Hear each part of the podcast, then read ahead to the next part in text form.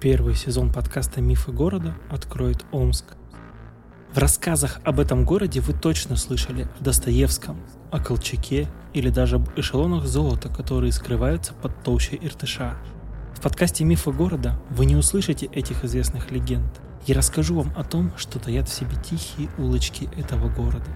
Вампир – убийца детей, призраки острова Невольниц – Техногенные и мимимишные мифы и легенды города Омска прозвучат в ваших подкастоприемниках. Не забудьте рассказать друзьям и приготовьтесь вкусить настоящего чуда.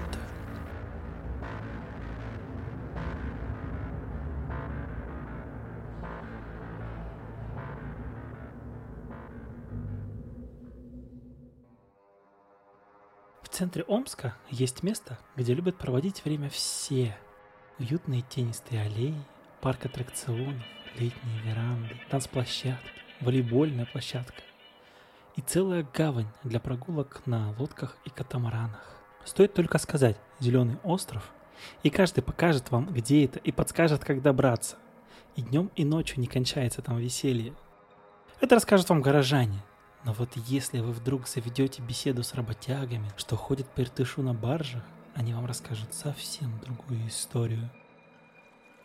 История о том, что если зазеваешься, когда проплываешь мимо зеленого острова, то тебя утянут в мутные омуты Иртыша русалки с острова Невольниц. Поговаривают, что русалки – это девушки, которые пытались сбежать из неволи с острова, но темные плесы сибирской реки поглощали их. И они скучают под толщей воды и зазывают с собой всякого, кто откликнется на их мольбы – еще одна людская молва гласит, что раньше на этом острове казаки обзаводились целыми гаремами и жили потом большой и дружной семьей долго и счастливо. Я не зря начал свой рассказ с Зеленого острова, ведь именно там, если верить э, старым планам города Омска, раньше располагался остров Невольников. Только сейчас это искусственно насыпанный полуостров, в тени которого зимуют корабли. История этого острова началась задолго до того, как в Сибирь и тем более в Омск пришли русские. Это сейчас Зеленый остров – место, до которого можно пешком добраться, не замочив даже ног. А в те времена, еще за две сотни лет до освоения Сибири, в устье реки Ами бойко шла торговля людьми. Продавались взрослые, дети, пленные, свободные и даже целые семьи. Джунгары продавали казахов, казахи продавали джунгаров – если вдруг кто-то не знает, джунгары — это мощная кочевая империя, которую составляли монголы и айраты, как раз вот в те времена, когда осваивалась Сибирь. И вот эта вот торговля людьми, это было тогда нормально. Если степной житель не мог прокормить семью, он продавал эту семью в рабство, и это считалось лучшей долей. Не изменилось ничего и с приходом русского человека в Сибирь, и даже после основания Омской крепости в 1716 году – но официально рабов покупать разрешалось только купцам в те времена. Эти купцы торговали, естественно, и везли потом пленных азиатцев, как их тогда называли, в Россию. И только много позже стали уже разрешать покупку рабов казакам и оседлым крестьянам. Вообще, российское государство никогда не имело стойкой позиции по поводу рабовладельчества в Сибири – и вследствие такой вот шаткой позиции почти у каждого сибирского крестьянина на подводье были ясари, рабы по-нашему. Не прекращалась торговля и еще по одной очень важной причине, о которой я скажу чуть позже.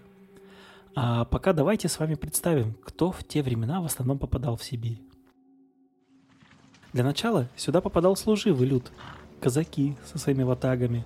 Потом когда стали появляться остроги, в Сибирь этапами потянулся лихой люд, сосланный за тяжкие проступки. Ну и, наконец, в поисках приключений и наживы в новые земли потянулись всевозможные авантюристы, которые либо сбивались в разбойничьи шайки, либо шли служить, или собирали охотничьи артели, ведь Сибирь славилась своими мехами. Ну и как вы думаете, как мужику-то обходиться без женского общения? Ведь и женщин в Сибирь шло мало – да и те также были сосланы за убийство мужей, ну или какие-то другие проступки. Ну вот и покупали себе на острове невольниц жен, казаки и прочие вот эти вот люди. Причем, вот как я сказал в начале, гаремов таких, их на самом деле совсем не было. Не было принято набирать. Считалось нормальным просто купить девушку, быстренько ее окрестить, привести в нашу православную веру, да и быстренько под венец. Торговали рабами на острове, напомню, в устье Ами, и никуда оттуда наши будущие невесты деться не могли, потому что это сейчас Зеленый остров, уже часть береговой линии. Тогда же это был со всех сторон окруженный Иртышом остров, с которого бежать было невозможно. А те девушки, что пытались бежать, тонули в быстром течении реки. Оттуда и пошли легенды о русалках и призраках острова Невольниц. А торговля рабами просуществовала в Омске вплоть до 30-х годов 19 века. Тогда уже много народу пришло в Сибирь, и много деревень возникло по всем просторам сибирских земель. Появились и бедные, и богатые сибиряки. Бедные стали работать на богатых, конечно же, и надобность в рабах отпала. Поэтому торговля людьми в Омске и сошла на нет. Спасибо, что дослушали до конца мой первый выпуск. Если вам понравилось, расскажите о моем подкасте друзьям и знакомым. Поставьте пятерочку в iTunes сердечко в Яндекс Музыке, ну или еще как-нибудь отметьте свои эмоции к моему подкасту. А еще я бы хотел поблагодарить Григория Яфу за крутую обложку к моему подкасту. Если вам понравилась обложка, милости прошу в описании подкаста, ссылочка на Григория будет там. Это был пилотный выпуск подкаста «Мифы города». Меня зовут Андрей Быков, и я буду рад видеть вас вновь. А сейчас пока.